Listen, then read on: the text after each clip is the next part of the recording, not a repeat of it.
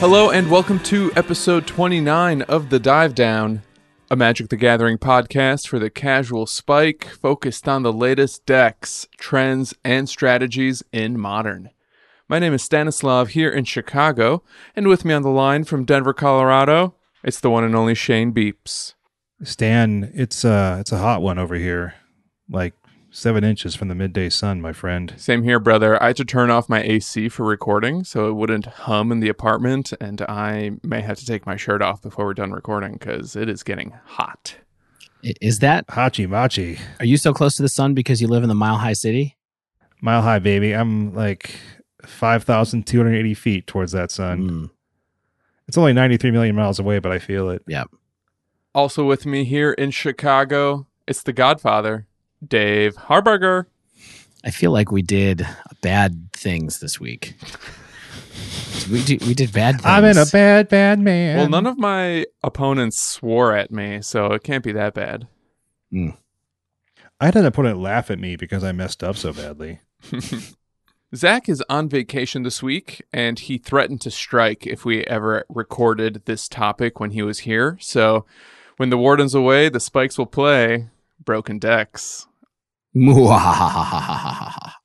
this week's show, we break down the results from GP Dallas and SCG Pittsburgh's Team Modern Tournament, our first major event results with Modern Horizons in the format. After that, we're diving deep into the most degenerate thing we've seen since Splinter Cell, Eldrazi Winter, and Vengevine combined.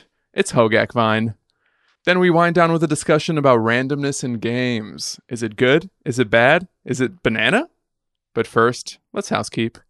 As always, we're excited to shout out our new patron this week, Odin Egan. Cool name, cool person. And if you'd like to support the podcast, check us out at patreon.com slash the dive down.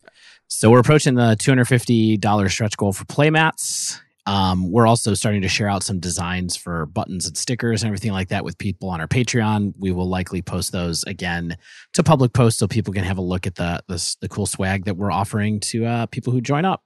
So if you want some fun stuff, check it out. Patreon.com slash the dive down. Yeah, well, Dave, uh, it's really nice having a professional graphic designer on the payroll here at the Dive Down. So your stuff's looking awesome. I can't wait to get it produced. You can pay me in Snapcaster mages. I've decided. Wait, there's a payroll? there, Oh, um, pretend, pretend, I didn't, pretend I didn't mention that. you didn't get my W 9? All right, now we're going to jump over to Shane at the news desk to take us through the SCG Pittsburgh Team Modern Open and GP Dallas Fort Worth.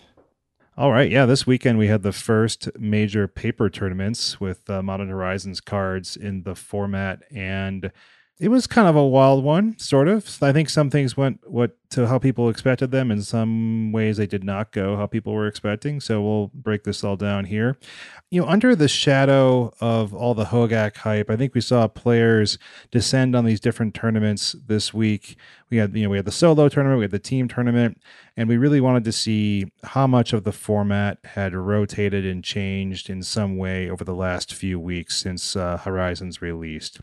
And so we saw a little bit of a preview of this at the MCQ at Dallas Fort Worth on Friday. So this tournament was won by Hogaak and Hogaak also won the Mitgo Modern Challenge this week, I believe, as well. So we had the the top 64 from the MCQ at Dallas Fort Worth, and Hogaak was over 25% of that top 64 meta. It even edged out other at uh, so there was 18 Hogaak decks. There were 12 other decks, and then after that was Izzet Phoenix with 10. Wow. People love faithful looting still. Here it is. Yeah. I mean, the, the only other decks with more than a couple in the sample were Humans, Eldrazi, Tron, Burn, and Mono Red Phoenix. And you know, we saw a little bit of Jund, a little bit of Counters Company, some Affinity, and the Saheeli Rai combo all had a couple decks in the top 64 as well. Is it just me, or did we get more data from the MCQ than the actual main event? Oh boy. I don't even know what to think about this. It was kind of like if you didn't watch it, you missed it, which is too bad. Yeah. We'll I'm sure we'll talk about kind of the coverage that we saw at Dallas Fort Worth from Channel Fireball, but the text coverage that they posted, even on Twitter, like it's like even if you were paying attention to Twitter, it's like they had what what three or four tweets during the whole weekend. It was four tweets the whole weekend. What? How? It was kind of disappointing. You guys, you're killing us. I'm really hoping that we're going to see a, a Tobi Henke article come out of this, but mm, that'll be a change of pace from what we saw from the text coverage. It's so wild to think about the first tournament that happens after a brand new pro- flagship product comes out. All this anticipation. There's a there's a massive hype deck associated with the day, and then you know the video coverage was good was very good they had good hosts and it was fun to watch and everything with a Mhm. couple of notable technical exceptions and then uh yeah nothing to help support if you were not able to sit in front of the stream all day but i guess you just can't have it all So let's uh, get into day one of Dallas Fort Worth uh, first at the GP main event. So, did you guys get a chance to see any of this? i mean i watched a lot of the first couple of rounds uh got to see riley on for a while just you know our, our new best friend and um, enjoy Yeah. enjoy some of his casting. We got a little shout out on the stream, which was which was very very nice. So, so we appreciate uh, him taking the time to do that. Reed Duke kind of looked at him with a blank expression when he mentioned the time down. So we're hoping to change that sometime in the future. So get at get it get in our DMs, Reed, if you're listening now. Reed, Reed Duke was, yes, this is also my favorite Magic the Gathering podcast, focusing on the modern format for casual Right. spikes. Right. Um, so I got to see the first round. I got to see Blue White Control versus Slivers and Blue uh, Red Phoenix versus Temur Snow. Those were both very cool decks to see. The Blue White Control versus Slivers matchup was really fun to just see a traditional control deck against the new kind of juiced up Slivers from Modern Horizons, and getting to see Temur Snow very early in it was was really cool to see somebody trying to build around the snow uh, snow covered cards. Yeah, round one was really all about the tribes that, you know, we sort of anticipated getting a push from the new set, even if we couldn't really see them get represented later into the tournament. I'm glad that coverage spent a little bit of time showcasing, you know, a lot of the fun new strategies that people are keeping their eye on with the release of Modern Horizons. Yeah, yeah, I was of the opinion or of the belief at least that you know Hogaak wasn't all over the day one coverage, but then when I was rewatching what they actually cast, Hogaak was on quite a bit simply because it was so prevalent at the top tables, and I think people also they did want to see it. They did want to showcase that it was happening, and there were a lot of people on it and some popular players on it. You know, one of the things I thought was weird, and you mentioned this too, Dave, was seeing Dana Fischer on Dredge. Yeah, I kind of loved it. I was like, good good for you. Move, move on, try something else. You know, Well, don't I'm have sure, to play elves yeah. all the There's this time. I'm sure she's collected a bunch of store credit, probably mowing down locals with elves, and eventually you got to spend that store credit on something. Yeah. One of the things I thought was interesting in the like round five of day one, there was this pretty brutal matchup of Burn versus Hogaak. And the Burn player just watched Hogaak steamroll them with like this very much like this is fine type face in two straight games. And I was like, oh, this is where we're at now, where you know Burn's not even fast enough to to really challenge Hogaak when it gets going. Yeah, although I think a bunch of twi- people on Twitter have the exact opposite take there, which is that I saw a bunch of people were piloting Burn this weekend in different events, saying that they were just mowing down Hogaak all over the place. So Mhm. Yeah, Um, I, I got ran over by it. Same. Yeah, so one of the things uh, in the round six, we saw in a backup match, we saw Tom the Boss Ross. He was piloting Hogaak this weekend versus Blue White Control. And I think we saw Hogaak versus Blue White Control like maybe seven or eight times in the Swiss, even like in main and backup matches. It was a really popular matchup this weekend. And he was just hard casting Vengevines and other creatures through multiple rest in pieces and paths from the blue white control opponent. Really, again, showing that you have to have something to go along with your hate cards uh, as being necessary when decks like Hogaak have multiple plans, which we'll get into in our in our dive down this week. mhm. I actually I ran into that same problem in one of my league uh, league matches just to spoil kind of a little bit.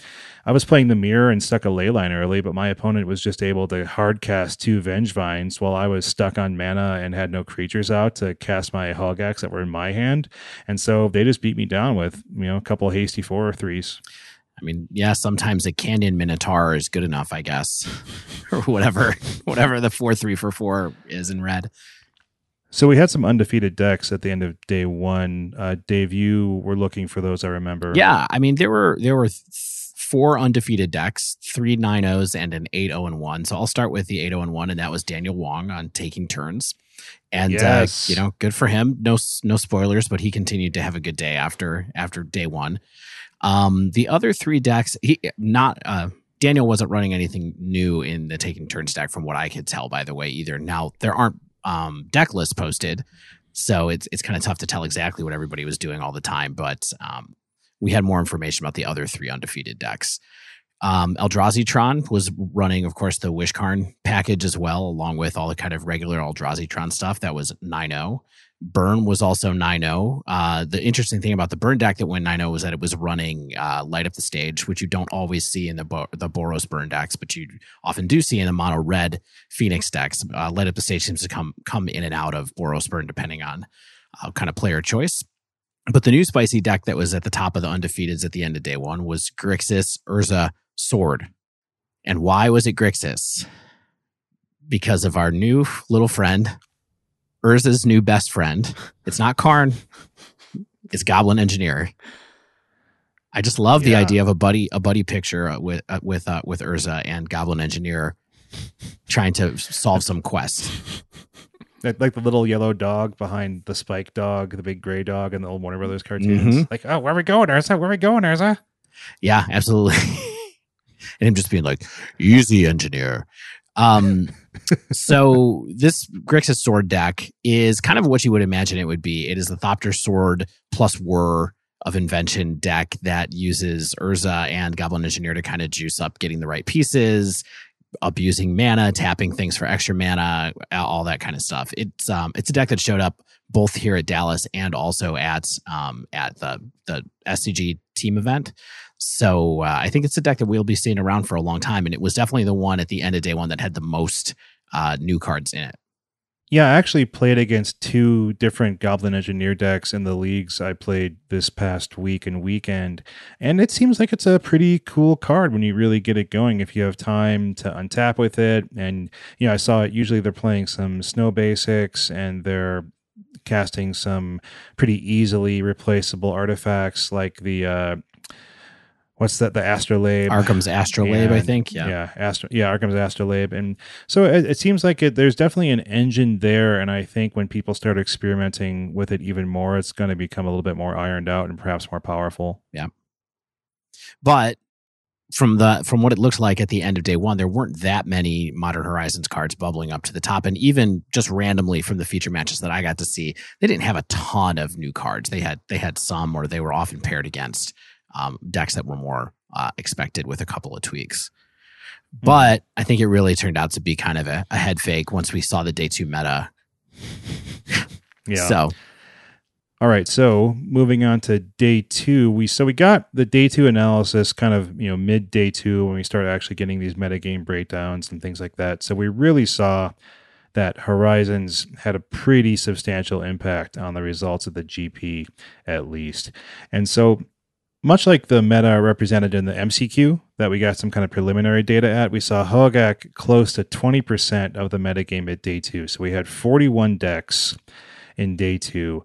And supposedly, from what we heard in conversation, I don't know where this number actually came from, but it had a day one conversion rate of 33%. So that's pretty substantial. That's a really high conversion rate for a, for a single deck, correct? Yeah, I mean that number is kind of hearsay, but it's interesting. Uh, we couldn't find a source for it. But the thing that's interesting about is that if that is true, then it's likely that Hogaak was around ten percent of the field going into day one because of the convert. You know, forty one with a conversion rate of thirty three percent means there were. You know, the inverse of that is blah blah blah blah blah.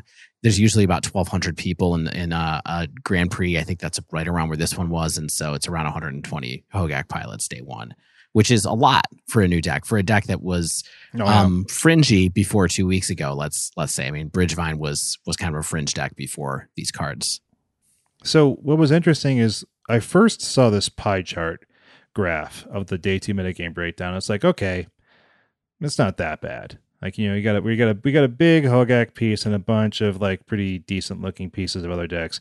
And then you see this bar chart. And when you see a bar that's literally, you know, 2.25 times as long as the next bar below it, you're like, oh, yeah. I see a problem here. Because you know the next the next ne- deck up was like humans as a phoenix is something what looks like 16 17 copies on day two? Yep. Yeah, just about. yeah. So not looking great here.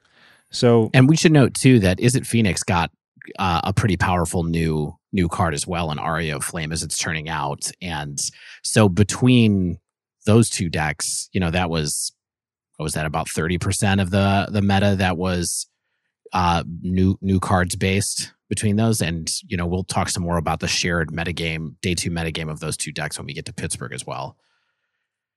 Yeah, Dave, you mentioned earlier that it was interesting to see Hogaak be at the top of the beta only a couple weeks after this deck sort of showed up. And that's something that Riley mentioned the other week too, is the deck's not even 100% tuned yet and it's just effortlessly apparently showing up so frequently. Yeah, I wouldn't say effortlessly, as we kind of No, discovered by playing the game or the deck ourselves. But yeah, it certainly got powerful very fast and, and adopted very quickly. Yeah.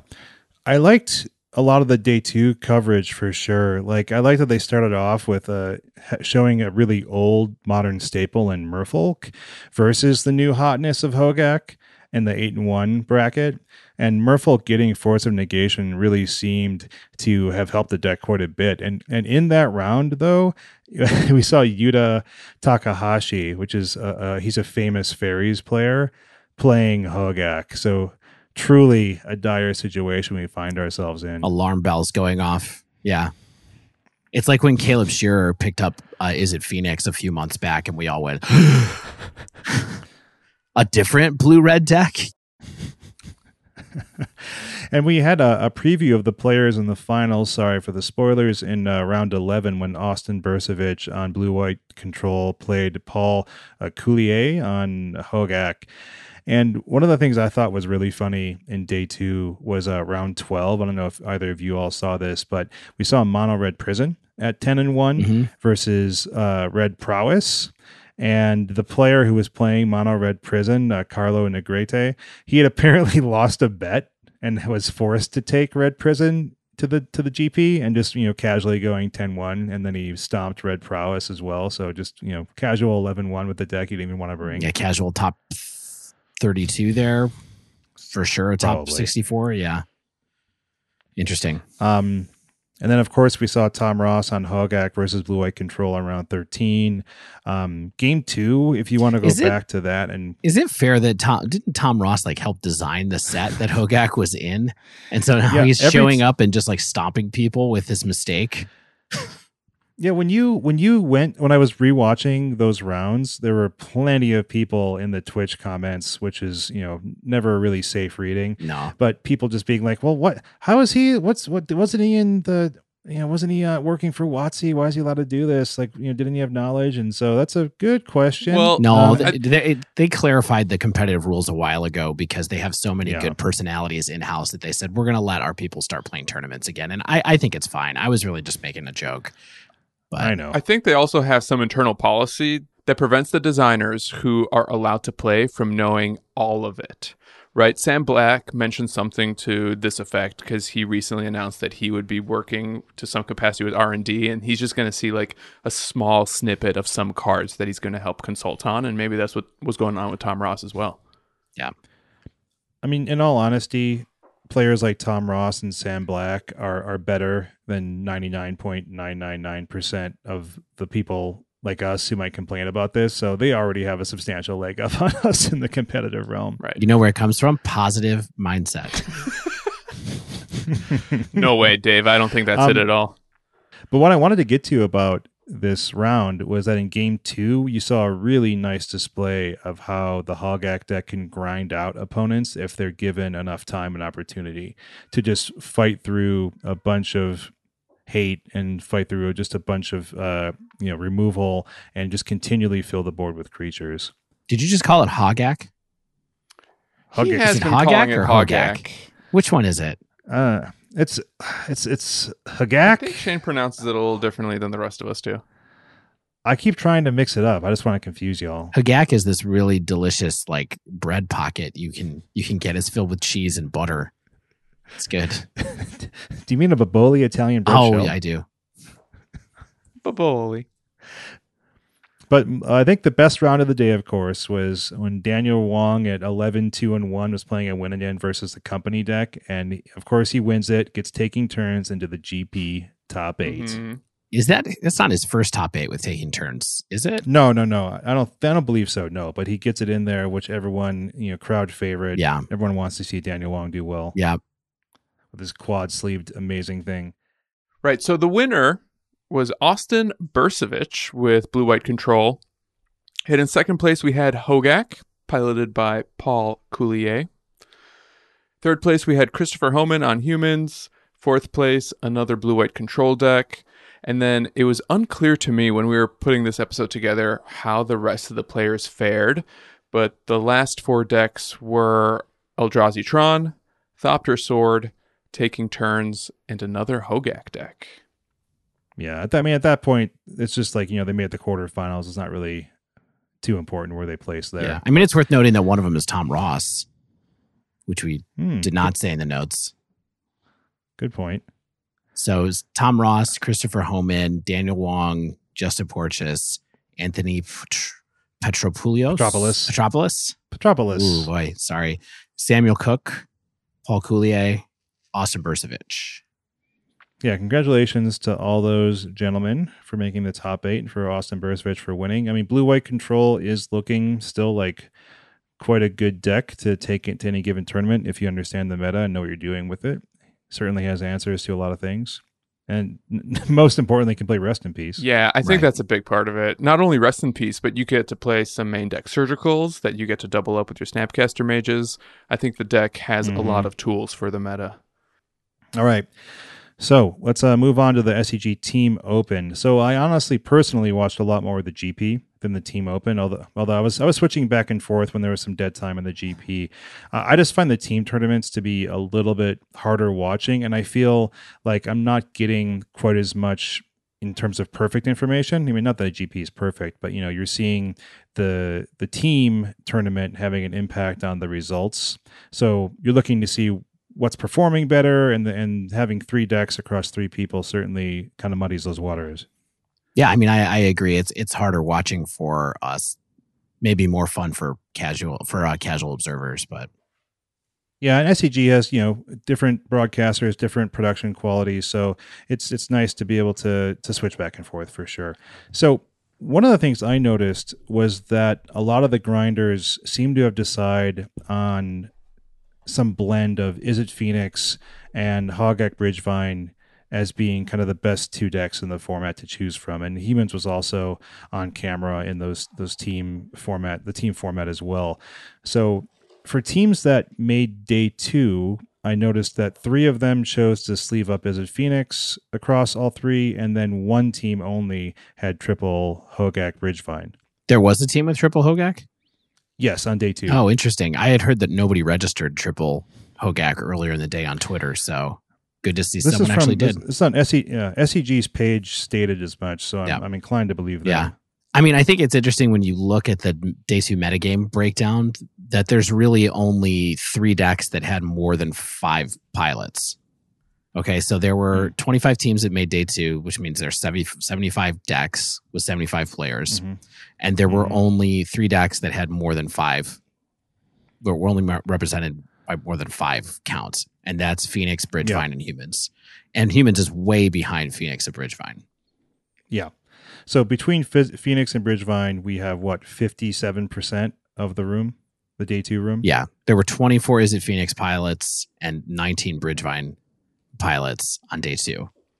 And then from there it goes Yeah, to then- seven human pilots. Yeah, nine point. Well, they're all human pilots, Dave. Humans piloting humans. Be yourself in card form. Yeah. Yeah, and then it's just, I mean, it's just a bunch of one ofs, two ofs, three ofs. You know, it's just, and Grixis Urza is kind of the, one of the more interesting things there for me. That's just one of those decks that I'm sure is just waiting in the wings for something like Bridgevine to kind of go away and maybe shoot up a little bit and really have its place as then as people tune it some more. I think it, this is a good time to note that Grixis Urza is very much an evolution of the old Thopter Foundry Whir of Invention decks. It kind of evolved as a Grixis deck, much in the way we sort of anticipated Urza would sway the strategy. Yeah. I mean, I think that's true. I think it's interesting that it seems like that has replaced just the prison, like war prison builds. Mhm.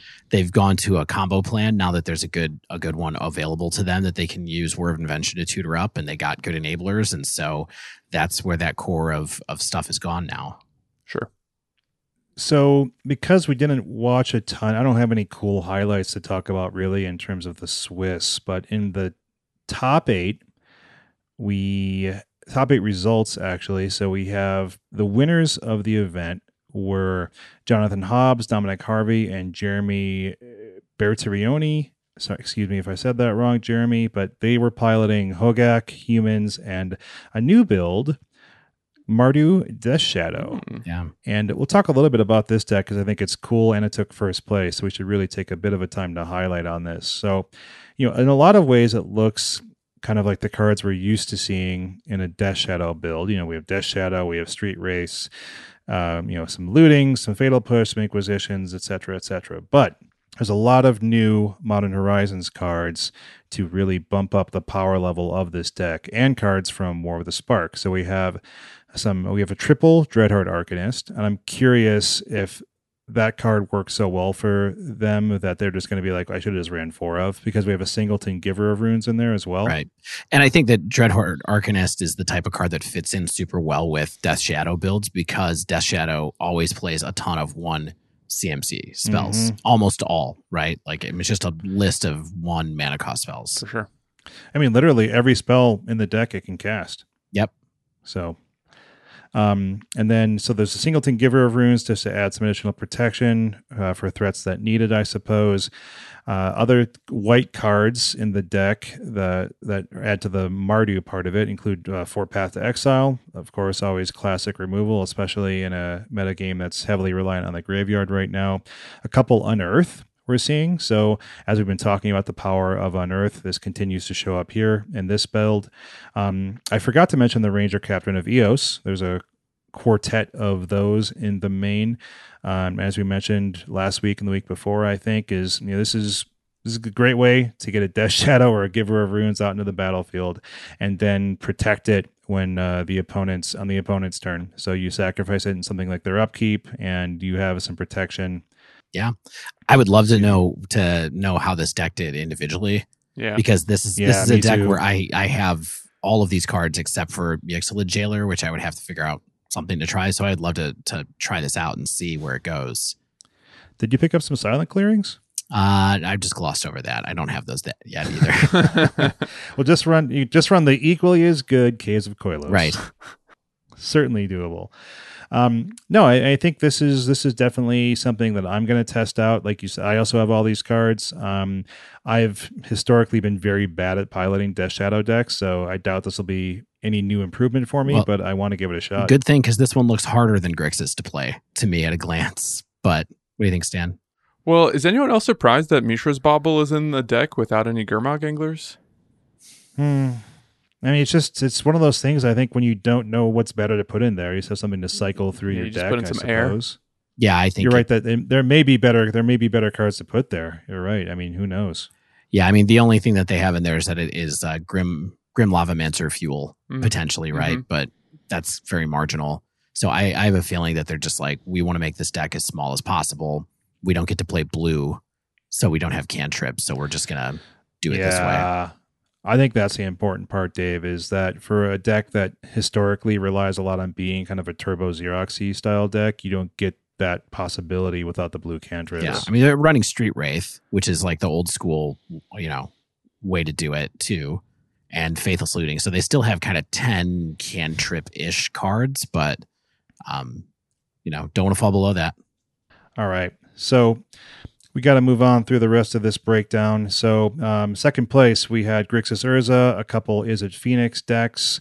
Um, third place, Humans, Izzet Phoenix, Izzet Phoenix. Fourth place, Bant Infect. That is Aaron Barich showing up with Bant Infect, uh, proving me wrong just to do it on purpose. Um, also had Burn and Grixis Urza in that tri- trio. Fifth place, now we start seeing Hogaak, Hogaak, and Eldrazi. Not Eldrazi Tron, just Eldrazi. Mm. Humans, Infect, and Izzet Phoenix showing up in six. I believe that was just a Simic Infect deck. Uh, seventh place, we saw the triple Izzet Phoenix trio, including Cat Light, who's traditionally a spirits player. And if she's not playing a spirits deck with some of the new spirit additions, we know it's probably not testing that well for her. Eighth place, Devoted Devastation, Humans, and Mono Red Phoenix. I was surprised to see so little devoted devastation showing up. I saw it kind of in like some top 32s this weekend, and it's definitely something that's been getting some hype, and also hype is something that can beat uh, Hogaak Bridgevine. So were you guys surprised by that too? It's so hard for me to really sift through this data because we don't know who's winning which games and who's carrying their teams if that's really happening anywhere. I think I think in a situation like this when you have two other players that you want to support in addition to your own plan, bringing in something as reliable as Phoenix or Humans or Hogaak seems like the best way to avoid disappointing your teammates. And I think that's a non zero sum equation that we should consider too. So we had some counts here. Uh, we had seven Izzet Phoenix, four humans, and three Hogaaks in this uh, top, essentially top what twenty four right players in these mm-hmm. top eight. So, you guys have any overall thoughts on this? these two big tournaments? I'm shocked that there is as much Izzet Phoenix as Hogaak and humans combined.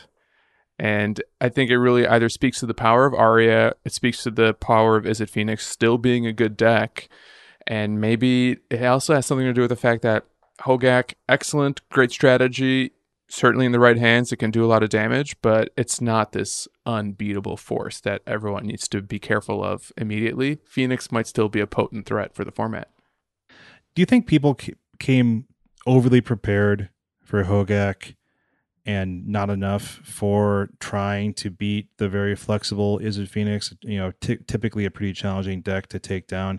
I mean, the reason I'm saying that is you know just in the top eight of the SCG team tournament, there were 56 copies of Leyline of the Void and 50 Faithless Lootings. Yeah, I mean, I, I don't think Izzet Phoenix particularly wants to be on the wrong end of a Leyline of the Void either to be honest. Like it's it's it's a pretty good card against against them as well. It's not it's not incredible, but you do have to switch your off your primary game plan. You lose a whole bunch of your chance to do recursive things with stuff like Finale of Promise or Snapcaster Mage occasionally. You don't get value out of things you faithless loot away. So, you know, there's there's a bit of there's a bit going on of overlapping hate going on there. For sure, those numbers you just quoted are problematic.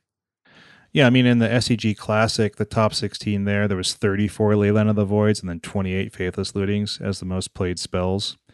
So to me, that doesn't really bode well for the format. So just because Hogaak didn't, you know, take up like half of the top eight spots, this this was a known quantity deck facing plenty of hate, and yet still was everywhere uh, on day two, especially.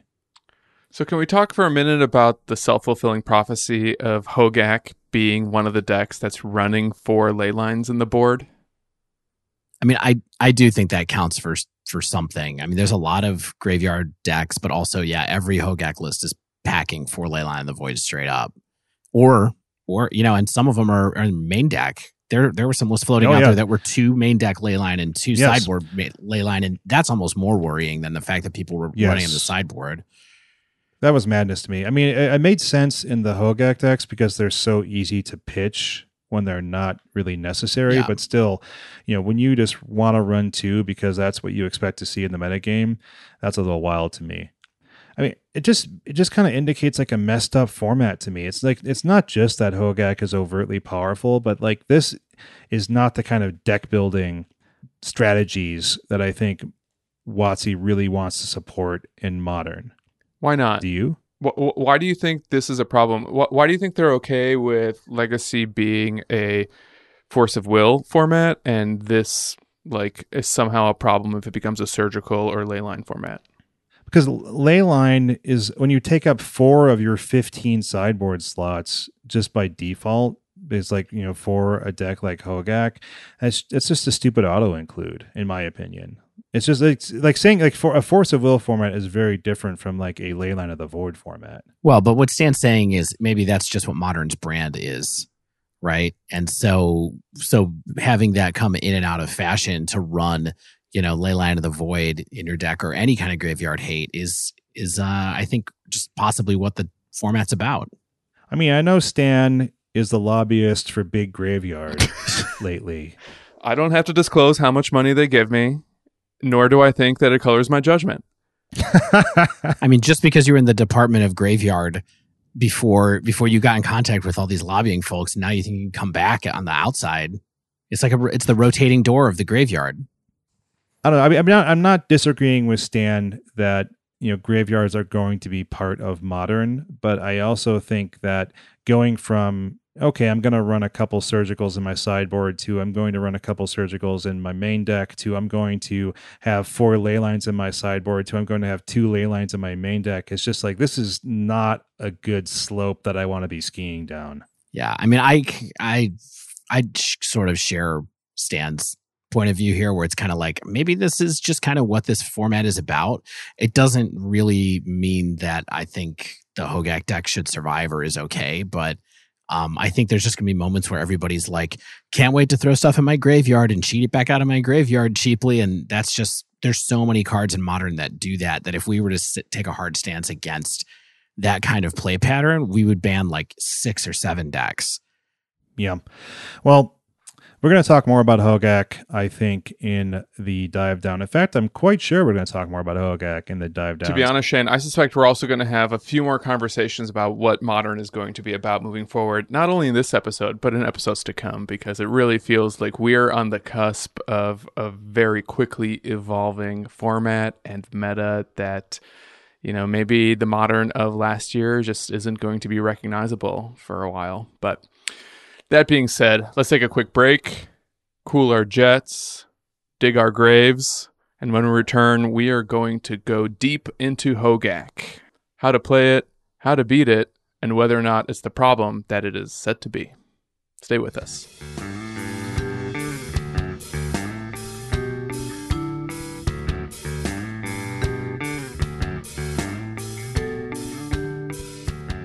And we're back after a very long break where we left our computers, did a lot of work, took care of a ton of business. So, leading up to today's episode, Dave, Shane, and I all took at least one Hogaak League to the bank. Yeah, we all wanted to experience sweet, pure magic just as the good Dr. Garfield intended.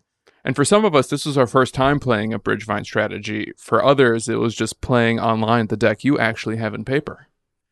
Yeah, I'm that degenerate person who has had Bridgevine in paper already. Um, and had spent some time, you know, I've talked about it a couple of times playing it uh, casually with friends. I never got a chance to take it out to a tournament. I also never fired it up on Modo before this because the deck always felt kind of one step away from being consistent enough. It was definitely a deck I bought into last summer. Uh, you know, got on the hype train and probably should have sold all my cards into the spike that happened last summer, and then they kind of went back down, especially once Vengevine and Bridge from Below were reprinted in um, in Ultimate Masters. But at any rate, yes, I've got a good amount of experience playing Bridgevine and annoying people with uh, attacking with zombie tokens. So even though we just spent a decent amount of time in the breakdown talking about and around Hogaak, basically anyone who's paying attention to modern Horizons era or what's going on right now in the meta has definitely heard about how busted this deck is. So this week we wanted to or supposedly is at least. Supposedly, yes. We wanted to take a closer look at the strategy, explain to people who haven't played against it how it works. We want to share some of the things we learned from our leagues and also just share our overall thoughts on the deck because some of it may be surprising to our listeners. Yeah, we just wanted to get our takes in here before uh, before July eighth. No particular reason. we wanted to get him in there between July. It just seems like a good round time to do something before.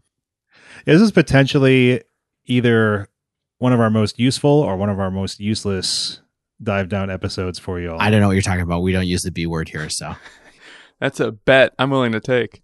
So yeah, um, prepare you for playing it, playing against it, give you some ammunition to talk about potential B words at your LGS. So, our usual. So, one of the things I thought was wild, y'all, is that after the release of Modern Horizons, this deck essentially instantly appeared. You know, there was a few days of rumors about, you know, the secret brewing cabals kind of had us all thinking that something was coming that was going to be broken. And then almost immediately afterwards there were some tweets going around with uh, essentially the the standard shell of this deck made pretty plain to everybody. Yeah.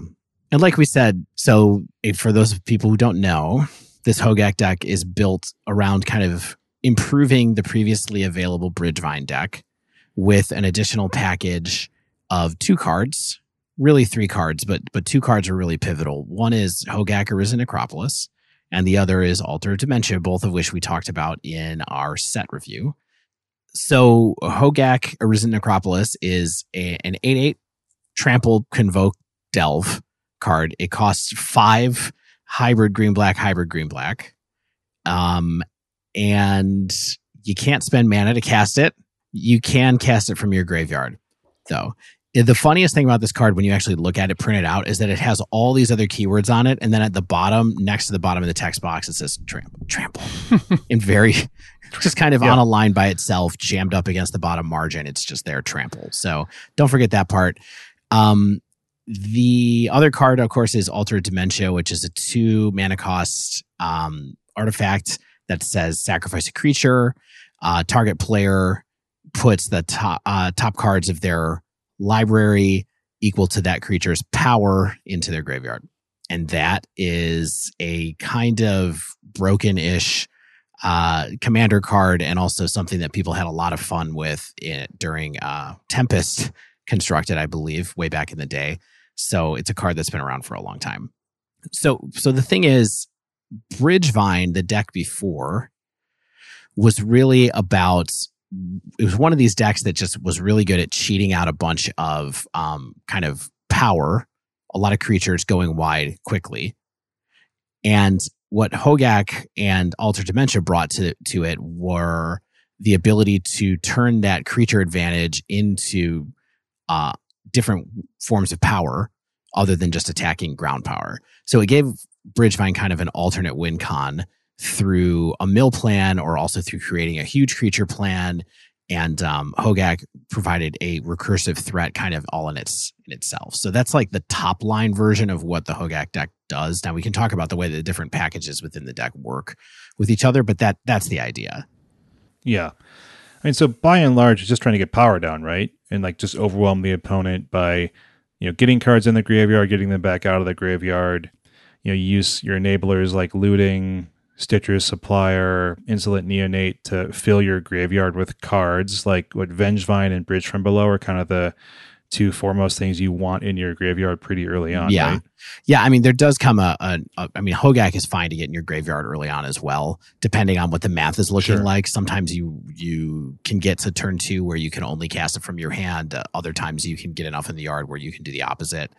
Um, and then of course there is uh, Shane mentioned Carrion Feeder a minute ago, and the thing that's really interesting about Carrion Feeder is that you know Altar Dementia made Bridgevine a lot better because Bridgevine kind of, in my opinion, always needed an additional sacrifice outlet.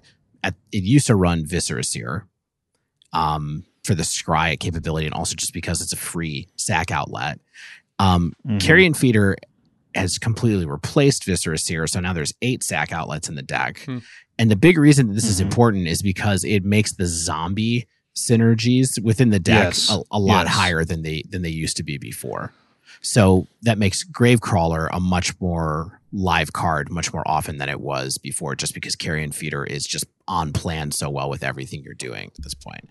So Carrion Feeder, pretty uh, sort of like nondescript, but it is a super powerful card in itself. I mean, it also gets tall, and Viscera Seer just scries. So having like a, a threat that just gets taller than other things can be super valuable. I mean, we see that all the time just in you know Champion of the Parish. Yeah, although I will say in a deck that that really is a combo deck, you would think that the scry would be better than making another big dumb creature, but I, I think in this case it's true. It's it's better to have another big threat. Yeah. So you know, once you have something like Bridge from Below in the graveyard, you're you're feeding that bridge with your sack outlets, like Dave mentioned. So you have your carrion feeder. Should we tell people what Bridge from Below does? Sure. Raise your hand, listeners, if you don't know what Bridge from Below does. Wow, that is hundreds of thousands of raised hands. I know, just like that, I felt the the gravitational pull of the Earth throw off because because they don't know what Bridge from Below does. Well, the the reason Bridge from Below is wacky as as we pull up this card to read it seamlessly. What's wacky about Bridge from Below is it does nothing on the battlefield or in your hand. You literally need it in the graveyard to do anything. It has no card text okay. if you bring it into play. Yeah.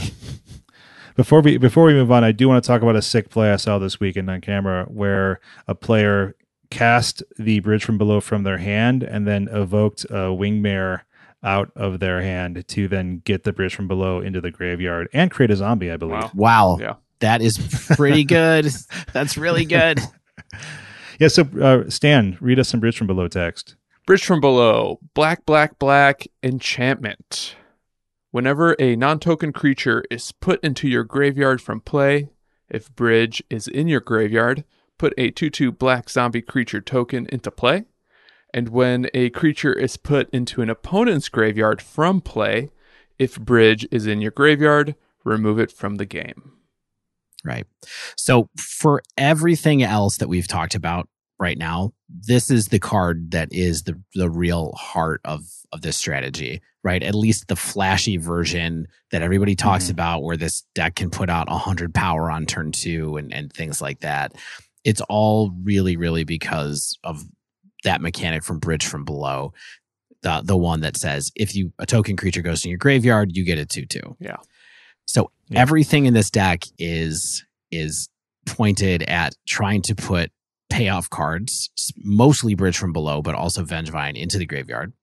And then having ways to activate the graveyard abilities of both of those cards, whether it's putting cheap creatures into play, sacrificing creatures, or looping casting creatures over and over and over again. Yeah.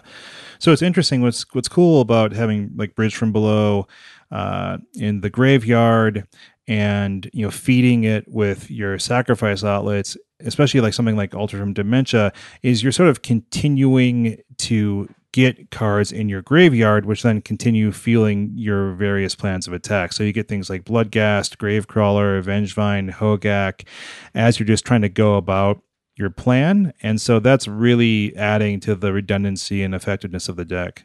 Yeah. And originally the deck was just all about getting a couple of bridge from belows into play, getting a couple creatures out there, and then maybe sacrificing things to bring them back. Maybe you play a zero casting cost um, walking ballista, walking ballista, back walker. Correct, which were staples of the Bridgevine deck, so that once you got a couple of bridge from belows in, you could just throw out a zero casting cost creature and either trigger your your bridges or trigger Vengevines really easily for low mana. That whole plan is is really the B the B side in this version of the deck now. Because what you really want to do is use Bridge from Below plus Hogaak to loop and create as many zombie tokens as you can with Altar of Dementia to fuel your graveyard by sacking Hogaak over and over again, get up to a gazillion power, and then mill your opponent out. Yeah, and also to clarify something Dave said, the whole plan of playing the hangarbacks and walking ballista is just out the window entirely. Those cards are no longer in the deck as we know it today. Right. If you have you know, maybe sometimes just one bridge, but typically two bridges, an altar of dementia, and a resolved Hogaak on the board. The game is essentially sewn up unless the opponent has some way to interact with a graveyard. So when you sacrifice Hogaak to altar, you mill eight cards, right? And then you create two black zombie tokens if you have two bridges in the graveyard. So that then fills your graveyard with eight cards. So you're typically finding some more bridges. Uh, you're recasting Hogaak with the two zombies you just created and the cards you milled. And then you just can repeat this process over and over again until you have this board full of zombies and a graveyard full of cards. And then you can turn the tables on your opponent and you start targeting them with the altar. So when you sacrifice Hogaak to it or any of your like, you know, dozens of 2 2 zombies you have now, you simply can just mill them out you know, by you know, recasting your Hogaak or just using all your zombies in a much slower method. Correct. And you can often do this without having two bridges in the in the graveyard when you start, right? So sometimes you get to a point where maybe you have or even no bridges in the yard. So sometimes you have altar out and Hogaak out and a couple of creatures that you played early on like a carrion feeder or a stitcher supplier or a grave crawler. And so you can get it going where you can get a couple of casts or recasts of Hogak out until you manage to get bridges in the graveyard by milling Hogaak a couple of or by sacrificing Hogaak a couple of times and milling yourself, and then the engine kind of takes over for you there. So there's a little bit of buffer built in just from the creatures you already have in play potentially, or ones that you can hard cast back out of the graveyard. The other thing I would say here, and something that I didn't realize or think about too closely until I watched the finals of the Grand Prix, is that you can actually go off with two Hogaaks and one bridge and altar Hmm. because you can use Hogaak to convoke to cast another Hogaak hmm and then sacrifice the tapped one to the legend rule and have a new untapped one in play that you have that you. So what you do is you cast Hogaak, uh, tap the two creatures that you have untapped, like the the zombie token and the first Hogaak. While the second Hogaak is on the stack, you sacrifice the Hogaak that you have just tapped for mana, and then loop it a whole bunch of times like that. In other words, you get to do the very, very cool move that doesn't tilt any opponent of saying, hold priority. Yeah. And that's when you get to sack your Hogaak to the first Hogaak being on the stack. Yeah, exactly. And so it, there's lots of ways to make sure that you can mill yourself through the deck a sufficient amount to either get bridges or mill your opponent out or, or anything once Hogaak is is in play. You can also uh, occasionally just mill your opponent out with a couple of Hogaak activations and then sacrificing a board that has things like Vengevines that have come out and things like that. And so the, the deck has really shifted away from being a deck that was trying to put a huge amount of power onto the board. Like I said, last year, Bridgevine was even running Goblin Bushwhacker to be able to give tokens or or grave crawlers that you've just cast um, plus one plus zero in haste so that you could turn all of the power that you're putting into play into hasty power. Now, Altar of Dementia is a card that's just on plan. It fuels your combo. It also is your kill condition, just one card. And so it, it kind of goes off the rails really quickly from there. I want to talk a little bit about this graveyard loop you kind of alluded to earlier, Dave, because I think it's a really interesting sort of line of attack that this deck has, kind of a you know like plan three sub A. So we have these graveyard loops with uh, carrion feeder, Stitcher, supplier, and the zombie tokens all counting as zombies. And, so and Grave Crawler to too. Easily I know that's obvious, but you left it. You left it. yeah. Oh, yeah. Also, yeah, he does Yeah. count. Yeah. So, so I guess I'm, I'm just kind of focusing on getting Gravecrawler back out of the graveyard. And so, you know, for a single black mana, you can cast it with any of these zombies on the board. And then if you have a sack outlet, you can then sack it, which either is going to grow that carrion feeder or fill the graveyard with two cards from altar. Yep. And then that creates more zombie tokens. You have any bridges from below in the graveyard. But then you can just recast it as many times as you can with your black mana to generate both uh, going wide with your zombie tokens and tall if you have a st- uh, carrion feeder uh, really relatively cheaply and just kind of making a bunch of two twos for you know just a single black mana Yeah. And this is a powerful just kind of synergy in general in, in modern that I think a, a number of different decks could use in different ways. It's just this is the one where it's probably the most prominent right now.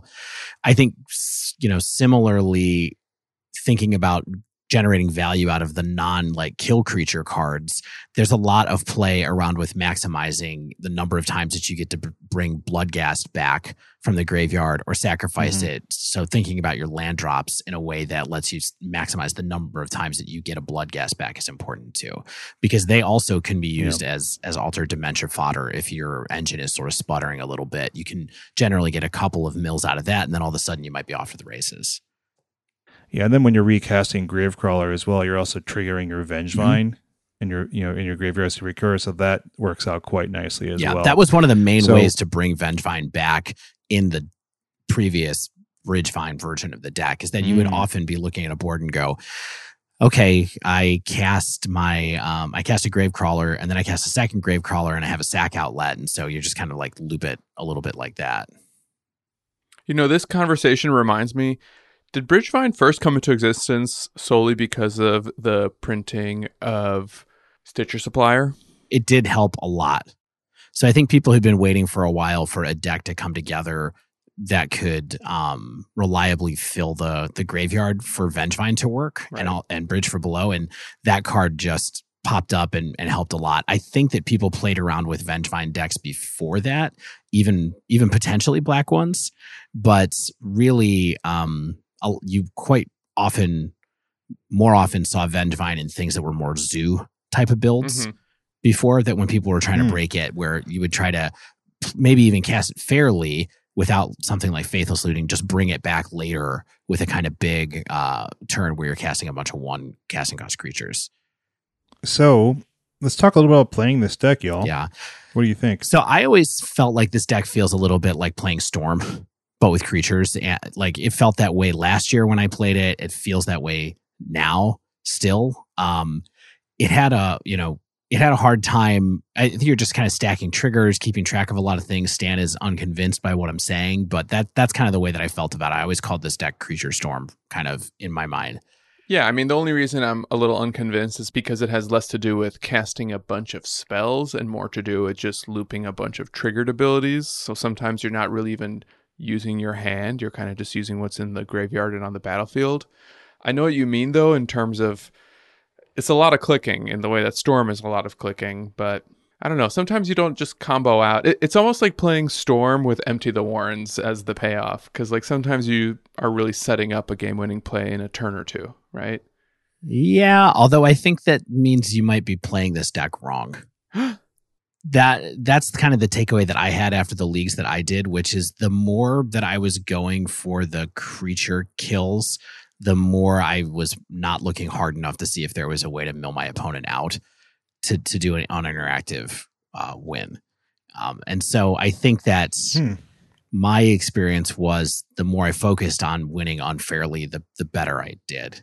And that's different, you know, that you can manipulate the game to go in different ways. I there were lots of times where I would be playing where I would be like, okay, how early do I want to put Altar of Dementia out on the battlefield to try to to pull something off? Should I play Hogaak first and swing and then sacrifice it? And I really kind of felt like for me, the f- sooner I got Altar out, the better. Mm-hmm. Yeah, I feel like I wasn't able to do a lot of the broken things that this deck purports to be able to do simply because I either wasn't getting my altars down or I wasn't using altar correctly, probably. Yeah. I mean, it's a there's a big difference between games that have Altar Dementia and games that don't. I feel like I probably messed up and using um, carrion feeder instead of altar of dementia as a sacrifice outlet. Probably, Yeah, I mean, definitely if they're both on the field, you you're almost guaranteed to be biased towards going towards using Altar, unless for some reason you don't have a hogaak or something like that and so Altar becomes a lot less good if you know that you're not going to be recurring hogaak but that is in my mind that's the primary game plan So, so in terms of supporting that game plan, what kind of things were you all looking for in your openers? Because I think that's you know in a format as fast as modern, that's really you know turn one is your mulligan. Yeah, yeah, I'm happy to start this off, and because I was the newest person to the strategy, I think, or at least I was, you know, the last among us to give it a shot. I'm curious to hear if you guys think some of my early interpretations or decisions were right or wrong. But I would often mull toward a hand that allowed me to control what I'm putting in my graveyard. So Faithless Looting was ideal, but sometimes an Insolent Neonate was good enough just because I knew it would let me have some control over what's going into the, my yard on turn one or two. yeah Sure. So, were you just looking for something to fill your graveyard, or were you looking for some sacrifice Well, uh, outlets? yeah, I as mean, I well? would generally prioritize Faithless and Neonate over something like Altar or Bridge, just because I found over the course of a couple games, even in the practice rooms, that finding ways to get Bridge into my yard or finding ways of getting Vengevine into my yard was a little bit harder than actually finding those cards. correct. I, and that was the definitely the big failing. I, I think uh in previous versions this one with Altar, it, it's changed of course but that was the biggest frustration before was just not having enough discard outlets or mill outlets to put bridge into the graveyard. Yeah. shane what did you think about openers? Anything any different take there No, I mean I agree. Like so I have a decent amount of practice thinking about these lines from playing dredge a lot, but I think that there's a, a substantial differences in terms of playing this deck because not only do you need a way or want a way, I think, to maybe get those early bridge from belows or early vengevines into the graveyard or maybe even bloodghasts, is I think you want to be looking for something to do like you said, Dave, something a little bit busted Right. pretty early on. Like I don't think you you don't, you don't want to play this deck in even a remotely fair way. Like I felt like one thing like one thing I'd look for is okay, do I have a few small one drop creatures and a Vengevine and like a discard outlet because then that this makes me say, okay, I can have a turn two Vengevine. Because turn one, I get it in the yard. Turn two, I cast my one drops, and I'm swinging with a four three, and that's like a pretty darn good start. It's not the, the most busted start, but it's certainly busted esque. It was the most busted start last summer. Now, not not that busted. I mean, even in modern, that felt pretty oh, across the whole format. That felt pretty busted last year, and now I think it's not as not as much. Which is insane, right? Yeah, yeah, it is.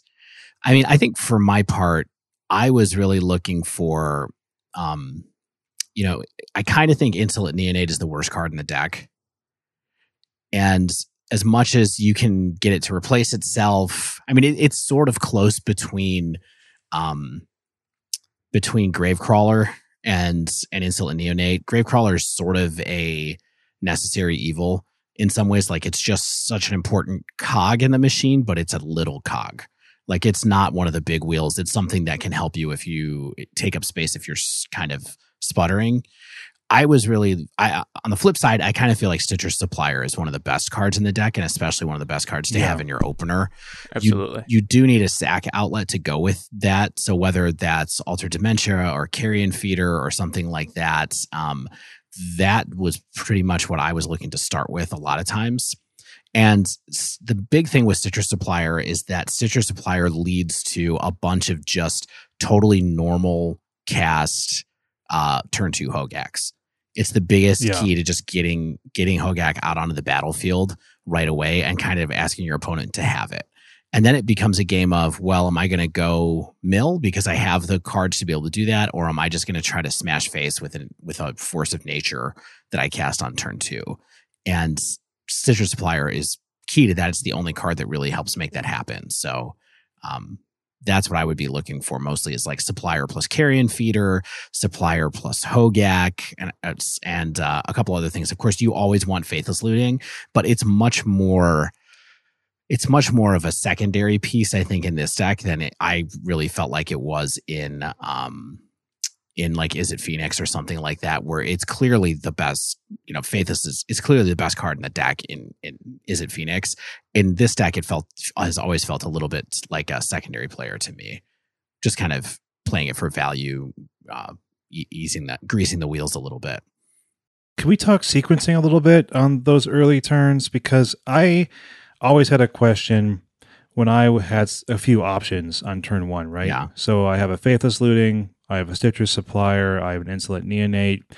You know, what do you think you lead with when you have those various options? I think partially depends on whether you have Vengevine and or Bridge from Below in your hand. Or Hogaak. Yeah. Well, Hogaak less so. Like Hogaak is a card that you can afford to put in your graveyard, but you don't necessarily have to either. I still I still think that it factors into the same type of thinking you're having there, which is what kind of payoff do I have for this hand? Right. Right? Like is it the Hogaak payoff or is it the Vengevine payoff or the bridge bridge from below payoff kind of thing? And so you do have different ways of thinking about those particular three cards, Stitcher Supplier, Faithless Looting, and Insolent Neonate from there. Right. Well, uh, basically, the point I wanted to get to was depending on what else you have in your hand would determine whether I'm leading with Stitcher Supplier or Faithless Looting. Because if I have a card that is good in the yard, I generally preferred leading with Faithless Looting because it was also getting me through the deck a little bit and helping me set up some of my turn two, turn three plays. Yeah. Yeah. To me, doing kind of like the looting turn one just felt like kind of like the level one way to play this deck. And I'm curious if I mess things up. Like, you know what I mean? Like, like Dave mentioned. So, Dave, how does having a, an opening hand Hogaak inform your decision? Like, are you just looking to like, how are you looking to cast that as early as possible when you have to have two creatures on the battlefield to do so? Well, I mean, you you start with if you have Stitcher Supplier is a is a big one, right? Because you can mill a Gravecrawler away and potentially recast it from the graveyard because the Stitcher Supplier is a zombie itself. And then you could use Mhm. the red mana on turn two to to do a uh, Faithless Looting, and then you'll have enough cards, enough creatures in play to cast a Hogaak on turn two that way. You can potentially do it the other way too, depending on what your hand is like. Like if you have both Gravecrawler or Gravecrawler and Stitcher Supplier and Faithless Looting, you could cast Looting first to see if you get a different payoff or get a um, Vengevine or something like that. So I think it really does depend on on where you are. Like if you have both of the one drops, maybe wait. If you only have, if you don't have the one drop, maybe you go the other direction and play the Stitcher Supplier first to see if you can get someone in the graveyard that you could use. Even a blood Bloodghast is great in that situation, right? Because you you play a land on turn two and then it it comes back. Yeah, you just cheat the mana.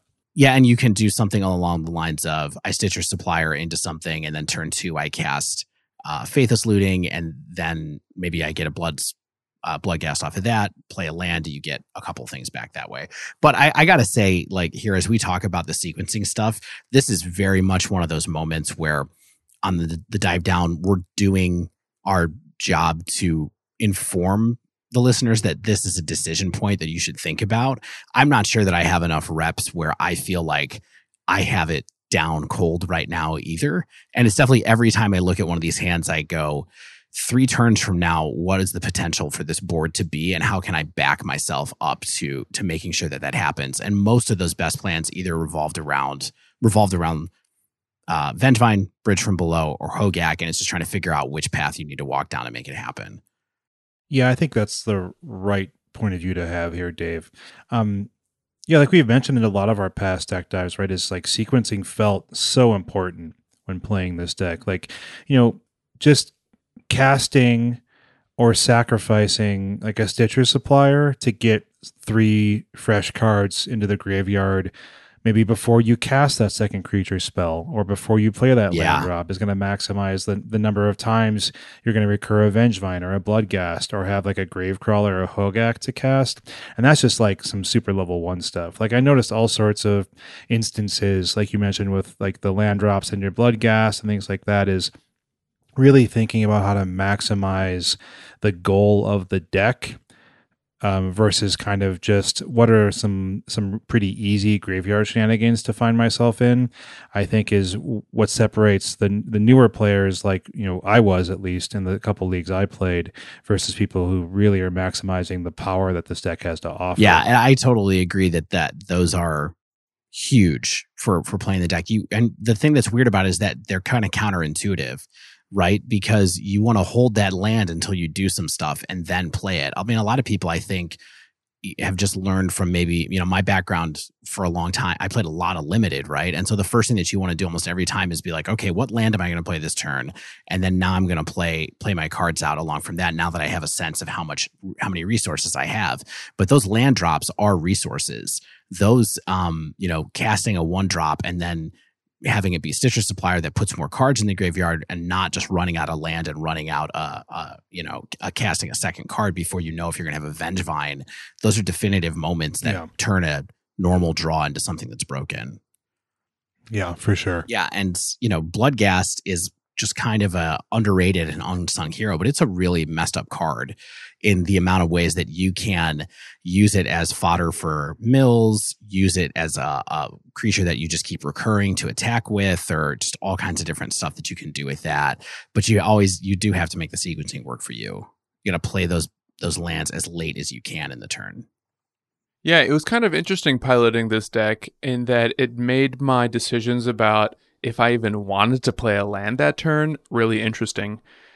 I even found pretty quickly that one of the nice things about this deck is that so many of the spells that you are casting in a fair way are so cheap that sometimes your third land drop just didn't necessarily matter. Yeah.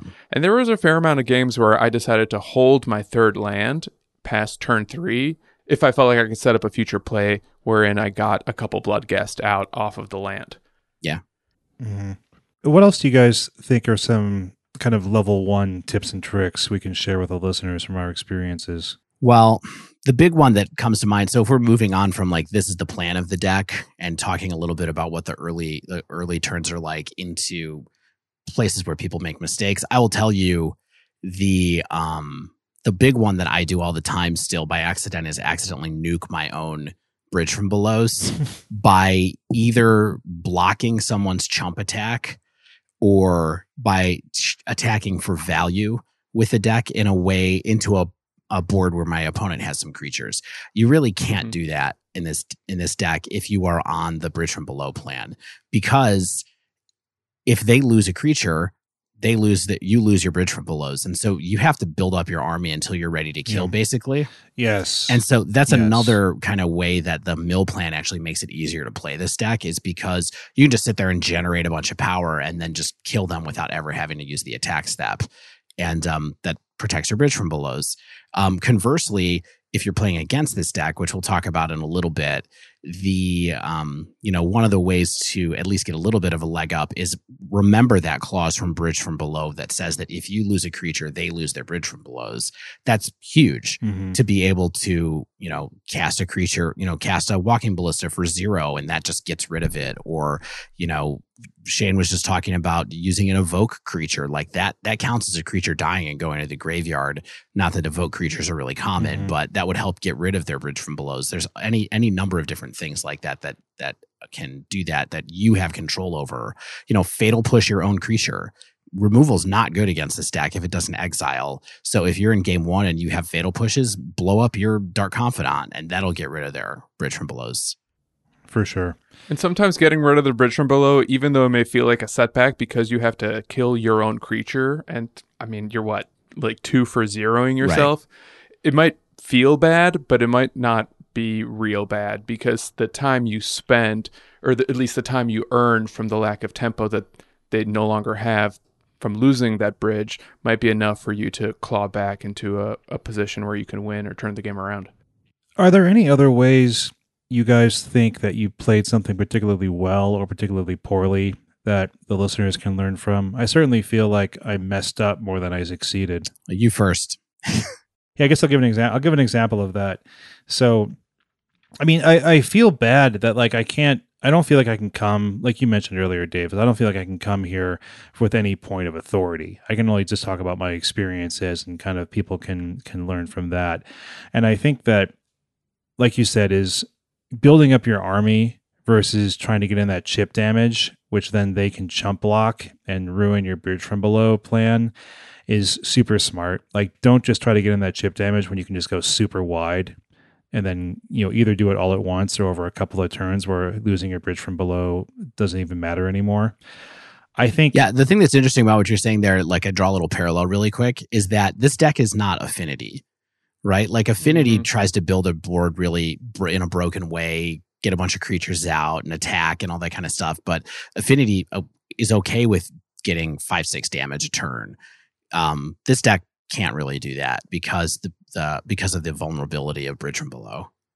Well, some games you can. You know, some games, if your opponent has a turn zero Leyline or a turn two rest in peace before you can set up an engine, and you don't want to scoop, you can play to your out by just playing, you know, one ones or two ones and just hoping that they get there over time. Oh yeah, And, you know, I had a game, I, I think it was actually a match where I had to do this twice against Blue White Control, where post board they had Rest in Peace, but they didn't present an adequate threat. So I was able to basically exploit the fact that they didn't have good pressure and just chip away. And sometimes that's all it really takes. Didn't feel like the most broken or efficient way of winning a game, but it is serviceable. Yeah. No, I think you, you got to do what you got to do, right? It's the same thing as casting uh, Arclight Phoenix for four and just being happy with that. Yeah, in a way, that's kind of a cool thing about this deck. Like, you can do the broken stuff and you can cheat out creatures, or sometimes you can just play a really slow, fair game and hope that that works as well. yeah, I think what you're getting at, Stan, is one of the things that I think separates the best modern decks from the not so best lately is that they have a slightly broken game plan to very broken game plan is kind of maybe the the preferred option, but then the backup options are there. You know, maybe a, a- second or even a third way that the deck is trying to win and has the you know perfectly good opportunity to do so, and that's what I think this Hogaak Bridgevine deck has right now is it has you know the, the mill combo win is kind of like the most busted and hard to interact with thing but also has plenty of ways to beat down even without the graveyard Mhm. And sometimes you have to. I mean, people are wise to this deck, and people are bringing in their surgicals, they're bringing in their Leylines, their rest in peace, etc. So knowing that you can have certain outs, and knowing that you know a two-one that doesn't block is still a perfectly decent beater. Mm, You know, that's what makes this deck, I think, potent. yeah. So let- let's talk a little bit about that, Stan. You know, with people bringing in so much hate and talking about that, let's how, how can we as opponents playing against Hogaak try to uh, stop this supposed menace? Well, agree or disagree, Leyline of the Void and or Rest in Peace are the single best hate cards against this deck. That that is my position. I think that's pretty true. Shane agrees. Yeah, I mean, I don't see how you, I don't see how you can argue that. Yeah, I mean, I think that that right after that comes uh, surgical and Rav Trap, both of which are good depending on what shell you're in. Um, Mm. Just because if you can cast Rav Trap a bunch of times over and over again, it's it's pretty good. Well, let's talk about this. Let's talk about Leyline and Rest in Peace first, right? So, Yeah. you know, we, we've seen the sheer number of Leyline of the Voids. Uh, You know, the most played spell in these tournaments is just wild to me. You know, it's not Lightning Bolt, it's not Path to Exile, it's Leyline of the Void, even more than Faithless Looting. But the problem that we see, Even more than Surgical, which was like the most popular card for the first half of the year. Well, as we talked about a couple of weeks ago, when we talked about Hogaak, right? A surgical is sort of more precision. Mhm. and you know leyline of the void and rest in peace are kind of the gigantic hammers but you know hogaak opponents of course are going to have multiple ways to interact with these hate cards they're going to have nature's claims they're going to have evoked wispmares they're going to have ingot chewers to serve as these immediate answers and cheap immediate answers to your hate cards you know or you know you they like we talked about is they just try to put the power down on the battlefield through hard casting their creatures you know, if you're just spinning your wheels because you mulled to five looking for your hate piece and really couldn't get much of a battlefield presence to stop what they're trying to do. Yeah, So I think that that's, you know, of course, you you, you want to run Leyline, you want to run rest in peace if you can, and you're trying to get them out on turn zero or turn two on the play if you're lucky, and just allow that to win and hope they don't draw their anti hate. yeah, and it's it's rough. I mean, the in particular, the mirror matches kind of go down this path of who has more Leylines of the void and who has more answers to Leyline of the void, and that is um, not particularly fun magic. But there's you know you just have to deal with it in that way, and then it it does come down to trying to beat down with Savannah Lions. Yeah. Then, which um, you know, it's it's of marginal kind of value, I guess, or marginal quality doing that. But sometimes you get there. Yeah, I mean, like you said earlier, Dave. Though I think surgical's really worthwhile too, right? I mean, it's instant, it's instant speed and it's free. That's that's super valuable. Well, I, and I think it comes down. Some of surgical too is if you're a deck that's running Snapcaster Mage. Yeah. is is it's way better than. And I also think Ravenous Trap is similarly way better if you're running a deck that has Snapcaster Mage because it is uh, gives you a chance to cast it a couple of times. Yeah, that's fair. Especially with Rav Trap, quite a few of the cards in this deck set up the trap. Stitcher Supplier does it. Yeah. Faithless Looting does it. Yeah. Sometimes you're just doing some some sack chains where you're trying to make a really big carrion feeder, and that'll do it too. I mean, if you sacrifice a grave crawler to Altar Dementia, it fire it triggers Ravenous Trap because it's three cards entering, right? So yeah, three cards. Yeah, I mean, I had I played right into a Rav Trap in like a game two versus an opponent where I was like, well, I got this turn one faithless looting. I need I'm gonna discard this bridge from below in this ven- in this Vengevine, and then they just Rav trapped me, and it's like stink. That's a that's a couple good cards out of there. yeah, Yeah, but to be fair, I don't think there's anything the Hogaak player can do about Ravenous Trap, much the same way the Dredge player couldn't do anything about it. You kind of have to make them have it because these are the cards you need for your deck to function, especially if it is your turn one play. I think that's a realistic point of view, Stan. I think that's very realistic. But I think all these one and duns, right? Like, you know, we have Relic, Tormod's Crypt, Rav Trap, although, you know, Relic and Tormod's Crypt are on board effects essentially versus Rav versus Rav They're Trap. sorcery speed essentially, which I think makes them quite Yeah. a bit worse. Yeah. But I think that what separates you know newer players or average players from very good players is really understanding how to effectively play around these types of cards, right? Like, you know, you have to understand how do I what can I sandbag? What do I play into the board? What do I play into my graveyard to you know minimize the damage that these hate cards that I'm almost certainly going to see are going to have on me. Right. And I and I'm just not there. Like I just don't feel ready like that I have that understanding even after playing some dredge. Because the way that dredge plays is just different. I can't sandbag the same kinds of cards. Yeah, I, I agree that, that that's the point where like my exposure to how to play this deck stopped as well. And my record definitely showed it. You know, the first couple of leagues I played, I did pretty well. And then the record kind of flagged as I as I approached 20 matches you know, where people started to know how to beat the deck and figured out, oh, I, do want to get rid of altar of dementia. Oh, I do want to try to surgical extract, um, you know, Hogaak or something like that when they're on this plan. Like that will, um, that really made me level back out at about 500. So, yeah, I want to come back to that later, Dave, when we talk about kind of, you know, our overall thoughts and feelings about this deck's presence in the form because I think that that's important, right? Like, are people adjusting to it, or is it still you know a, a, too powerful deck in the format? Perhaps. I mean, one thing that was really interesting to see was to see the swap from the original sideboard cards from when I first picked up the deck, which included Ingot Chewer. Mm-hmm. Uh, as as something, and then it became Wispmare, and then it just went to the straight up kind of normal uh, Nature's Claim as being the main the main kind of answer out of the board. Yeah, it was like chewer for like Grafdigger's Cage or something, or what? Yeah, I think it was for for uh, Relic of Progenitus and Grafdigger's Cage, and um, probably even stuff like um, uh, Chalice of the Void or something like that. Because uh, yeah, I feel like good. Chalice is like probably medium good against this deck, although I never really faced it with it. It's just there's an awful lot of one drops in this in this deck that, especially when it comes down to like surgical and stuff. Or uh, sorry, Stitcher Supplier that you want to cast, and so probably does a little bit of work. Yeah. Let's talk a little bit about Cage. Like, how good do you all think Cage is against this deck? Because I've heard mixed reviews of it, and I have sort of mixed feelings about it as well. Well, it does stop a few of the most recursive creatures, right? Like, it'll keep your Hogaak in the yard, it can keep your Bridge Vines in the yard, Gravecrawler, and um, Bloodghast. Yeah, Bloodghast, thank you. So, if part of the strategy for the Hogaak player is to do these loops where the creatures are coming in and out of the yard, Grafdigger's Cage can buy you time. And that seems to be like one of the recurring themes that I'm sure we've touched on already. We'll probably keep touching on a lot of it, you know, with the exception of maybe Leyline or Rest in Peace, which buy you the most time. So many of these answers are just buying you like, you know, a few turns or some tempo if you can get it.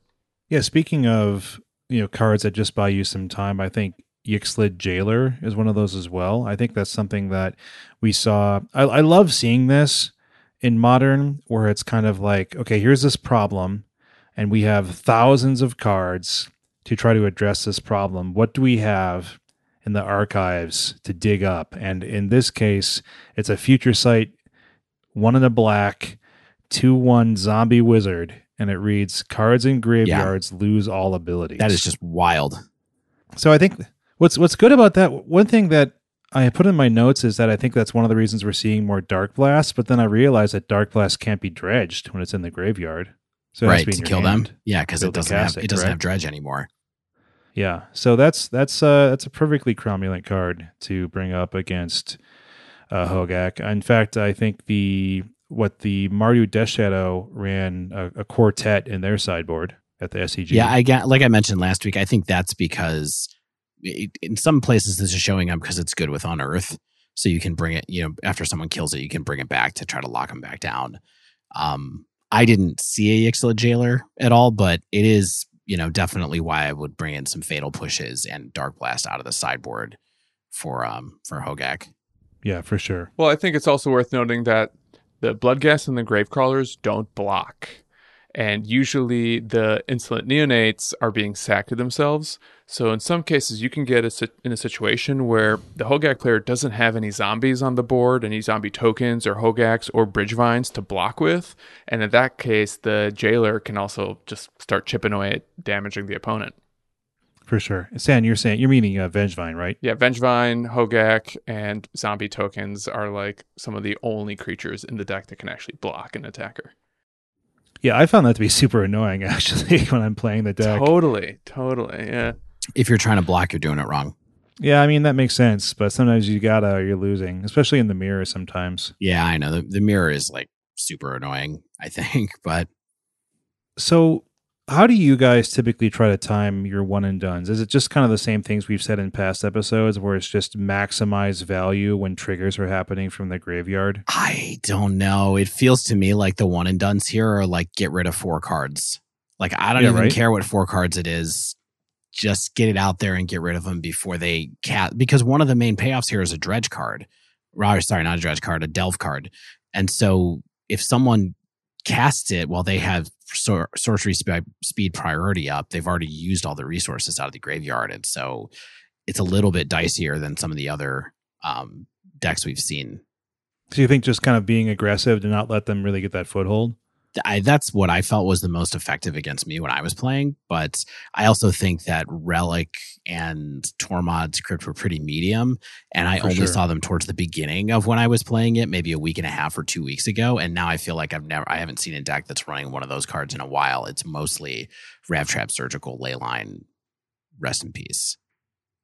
Stan, what about one of my picks to click from our Ravnica Allegiance set review, Lavinia Azorius Renegade?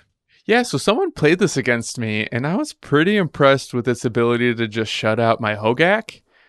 But it felt like that's all it really did was I could no longer cast Hogaak. But that was the case with a lot of matchups where you know if someone played Graveyard Hit against me, I couldn't cast Hogaak either. So I think in that case, Lavinia is super narrow. If you have it, you can bring it in. But I don't know if this is the type of card that you necessarily want to buy up as tech against the Hogaak deck.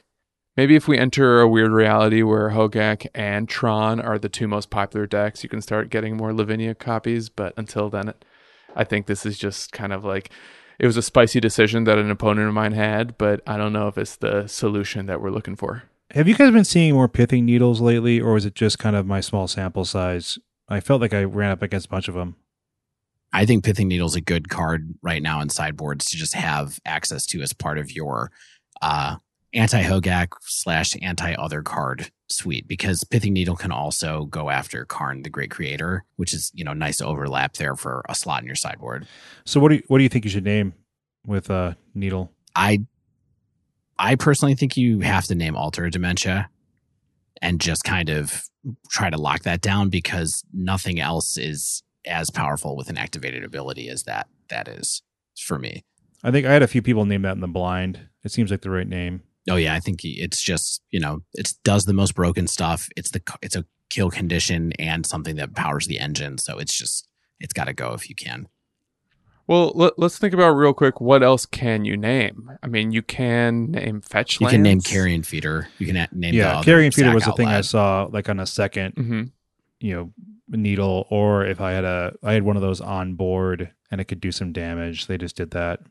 You can name uh, insolent neonate if you really wanted to Sure. for some reason. Those might be the only targets. I will say there are some builds of Hogaak that are running Cryptbreaker out of the the sideboard as a way to generate some extra value, draw some cards with tokens and things like that if you kind of stall out a little bit. And so you could potentially name I mean Cryptbreaker is a card that you could name with Pithing Needle if you were against one of those builds, but Yeah, I guess really what people need to remember that Bridge from Below is a triggered ability. So if you name Bridge with your Pithing Needle, it will literally do nothing. yeah, I'm just gonna say so with hand disruption and counter spells, you're probably trying to get alter with that as well because it's the only card that's safe to have in the in the graveyard. And so force of negation is a really good. I personally think Mm, you should be waiting okay. to, for them to try to play altar to to do that. I'm not a, as much a fan of like firing it off in response to a faithless looting or something like that. Yeah. And in, in some cases, countering a Hogaak is really not bad either because occasionally the Hogaak player will just carve out their own graveyard to cast a Hogaak. So they'll really struggle recasting it if you counter it. Yeah, I'll counter it with my essence scatters. Exactly. so, what kind of decks are we seeing people bring to tournaments to try to sort of either beat Hogaak to the punch or interact with it in ways that it finds too difficult to overcome? I mean, I think we're seeing some really fast stuff. Like, in fact, uh, maybe some devoted druid combos that can win on turn three, uh, mono red phoenix type builds that can win on turn three. I know that we we saw we've been seeing a lot of those in the Magic Online tournaments. I think humans can still get the job done. I kind of steamrolled humans, but I also think that they just weren't getting like their meddling mages. Um, or their like their phantasmal images to copy my hogaaks and things like that. So I think, and also, yeah, like Deputy of Detention can grab like a bunch of zombie tokens and stuff like that too. So that's not a bad thing as well. I want to ask you two, Izzet Phoenix players, about why you think it still has such a foothold in the metagame right now.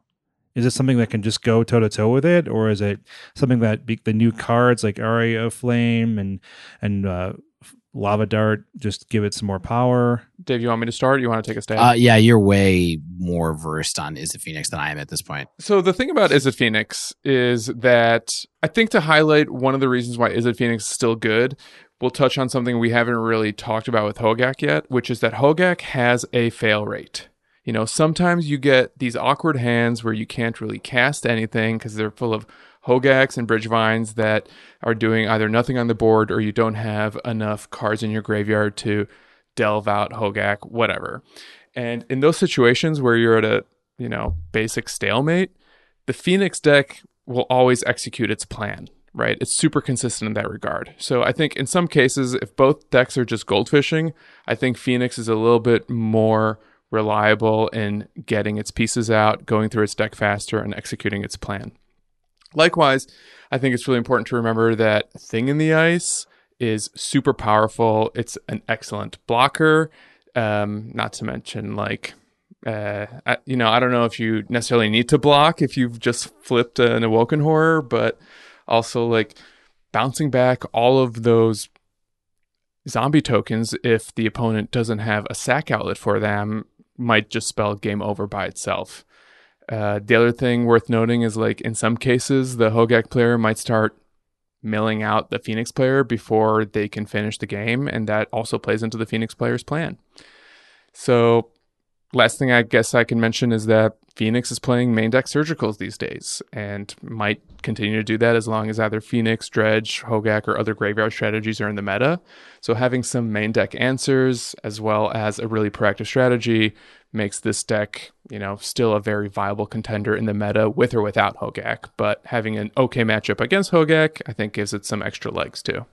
Yeah. I think it's also a big help that it can win win at instant speed.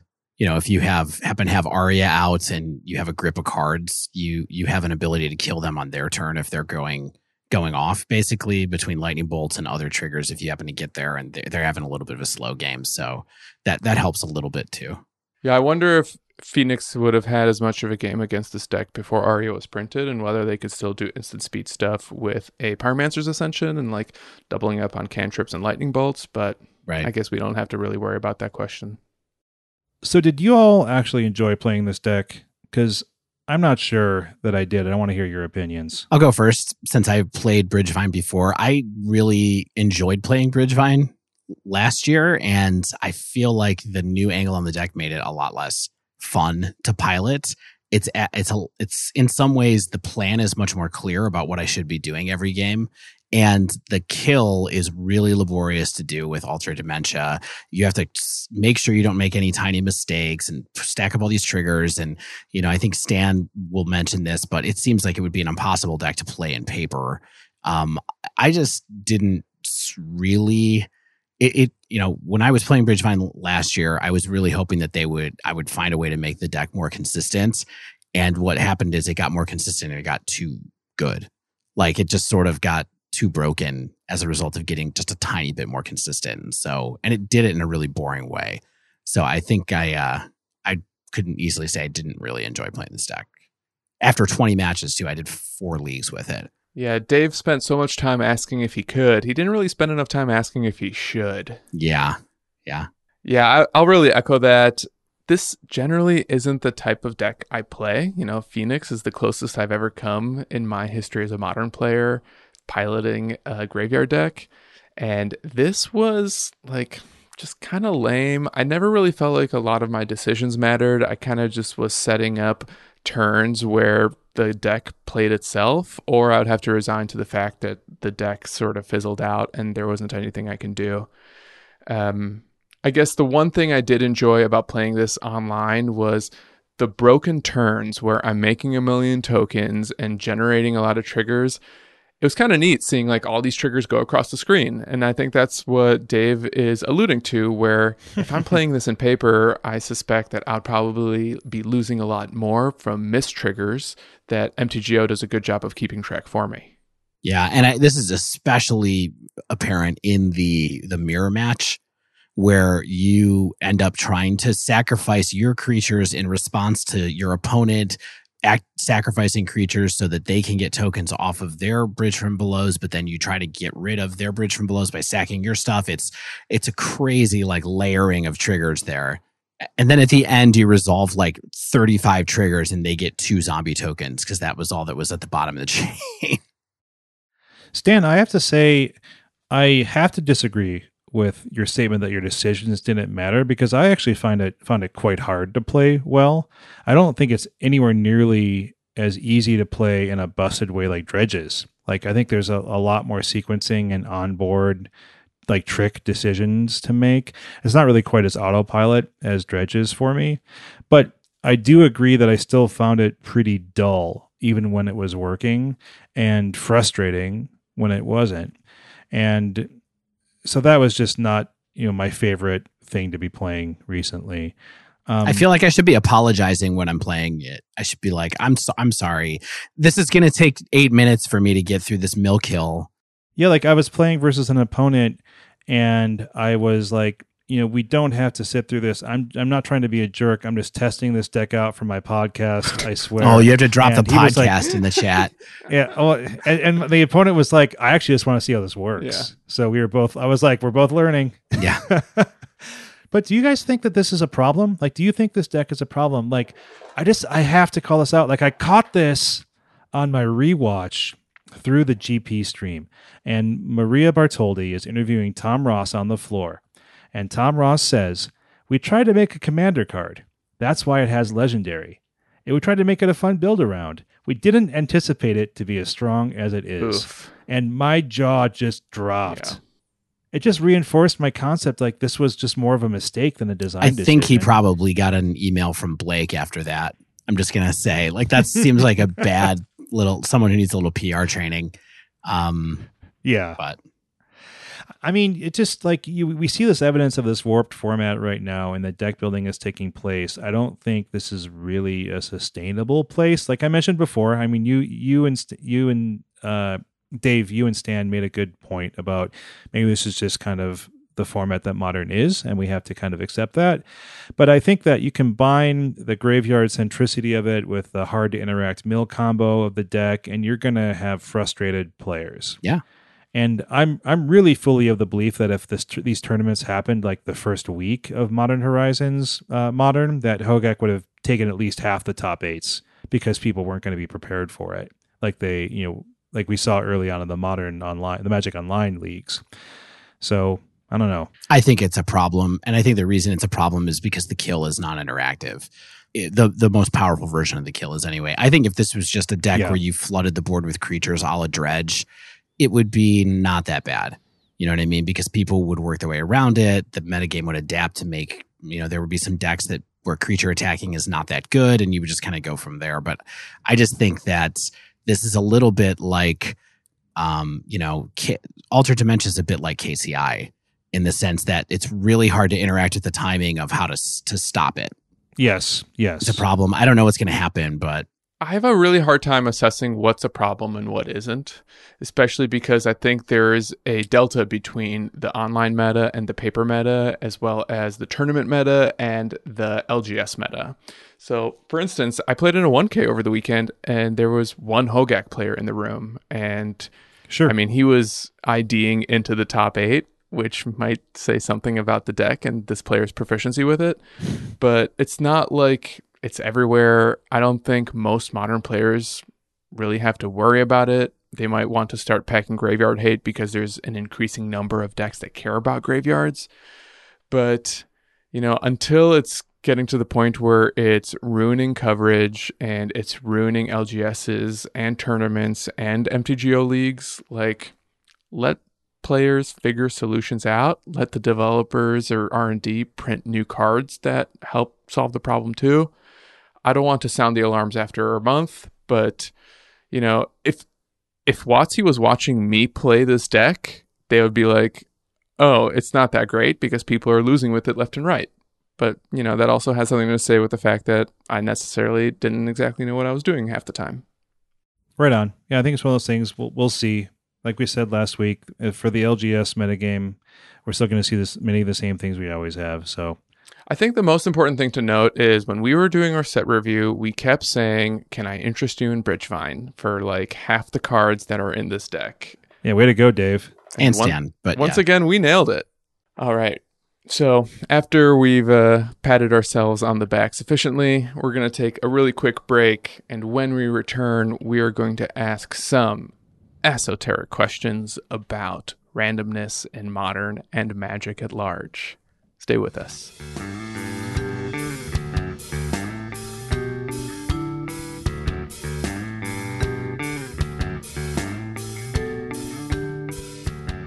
So, one of the coolest perks to being a Dive Down patron is joining our super secret Slack channel where we're constantly talking about magic and modern. And Stan, if you keep talking about it, it's not really secret, is it? well, it's only a secret because people who don't pay us don't know what we're talking about, except now. Because over the weekend, we had a brief conversation with some of our patrons, uh, Joe, Craig, people, you know, other people tuned in as well. But we were talking about the role of randomness in magic. And, you know, the three of us podcasters on the show today decided this was an interesting conversation to talk about in our wind down as well because it's you know attention in a lot of games yeah and also specifically this came up in the context of hogaak being good in a deck like this that requires a certain combination of cards to to really go to be good. I think that's where kind of craig was inspired to come up with the discussion. Um, but i think this goes to some different places that aren't just about combo decks like this. And one of the things that I'd like to frame this conversation with is that both Richard Garfield and Mark Rosewater will sometimes say that Magic is meant to be a cross between chess, which is a strategy game with no variance, no randomness, and poker, which is a card game that does have quite a bit of variance and randomness, basically designed into the game. So they're both testing your skill as a player and a competitor, but also, you know, testing your ability to both manage a game plan in lieu of the fact or in spite of the fact that there is some randomness that's going to affect what you're able to do over the course of a single game. Sure. Yeah, so is, is the the idea, you know, is magic random enough or do you think that it should be less random, right? I mean, I think that's up up to you. Like how do you feel about the randomness that you experience in magic? I mean, one of the things that I think you know Rosewater touches on, especially, is that randomness is really important to the majority of the player's gaming experience with Magic, and I agree with that because you know randomness gives players who aren't as skilled a better chance to win, and I think that's really important for player retention. And I think that's probably one of the more important things to the game's health in general, is that you know we want Wizards of the Coast to have a reason to put so much effort into making awesome cards and awesome sets that people want to buy. And people are going to only want to buy cards if they enjoy the game, right? So I think that if there were like, you know, win rates that were skewed to something like 80 to 20% in favor of the more skilled player, rather than something like 60 40 which i think is probably maybe a fair balance like if you're playing play having a skilled player against a less skilled player. Maybe that's a, that's kind of the if everything else is being equal, that's what'll happen. I think that people are much happier um, overall with that kind of percentage. What do you think?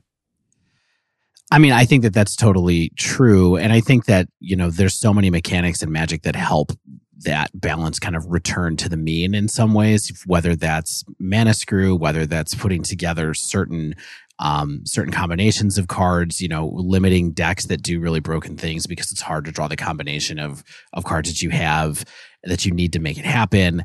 Um, I I think that that's it's totally true that randomness is important to games that have large player bases because they create exciting moments for people to come back. You know, you get that tension of, am I going to get the card I need? And then you get it. And then it's a great story to tell your friends. And you have that whole kind of success bias where sometimes you forget all the times that you missed, but the one time that you drew the card that you were looking for was so awesome that that memory just sticks. And so it, it helps in making a really compelling experience for people of all different levels.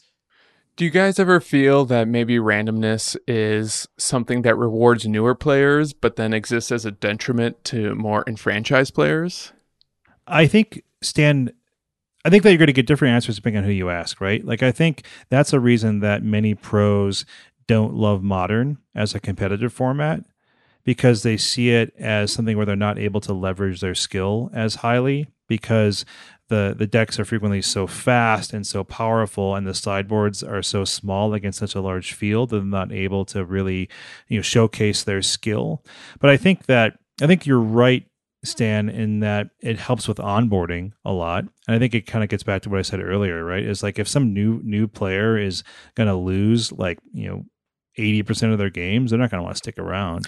Yeah i mean i think i have a slightly different take here which is randomness's existence is fundamentally connected to the fabric of the game right? And so a new player experiences it through the idea of hey i won a game. Oh i won a game i was way behind. Oh this thing happened that seemed really improbable.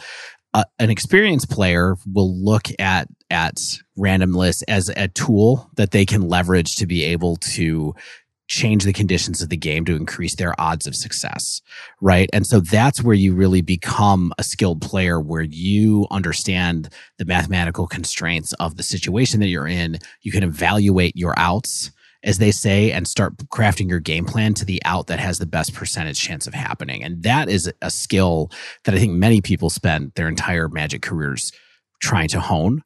And, you know, I, I don't want to digress too much, but as a person who's played Magic for a long time and a person who's played poker and things like that and thought about this a lot, you know, that interface with randomness and trying to figure out how to c- construct a game plan that takes advantage of randomness has been really fundamental to like my worldview as a person in a lot of ways where I now think about man- mitigating risk and managing risk against random occurrences or things that are out of my control um, through that lens of trying to build a plan that has the best outcome possible that I can can get to through random occurrence of events.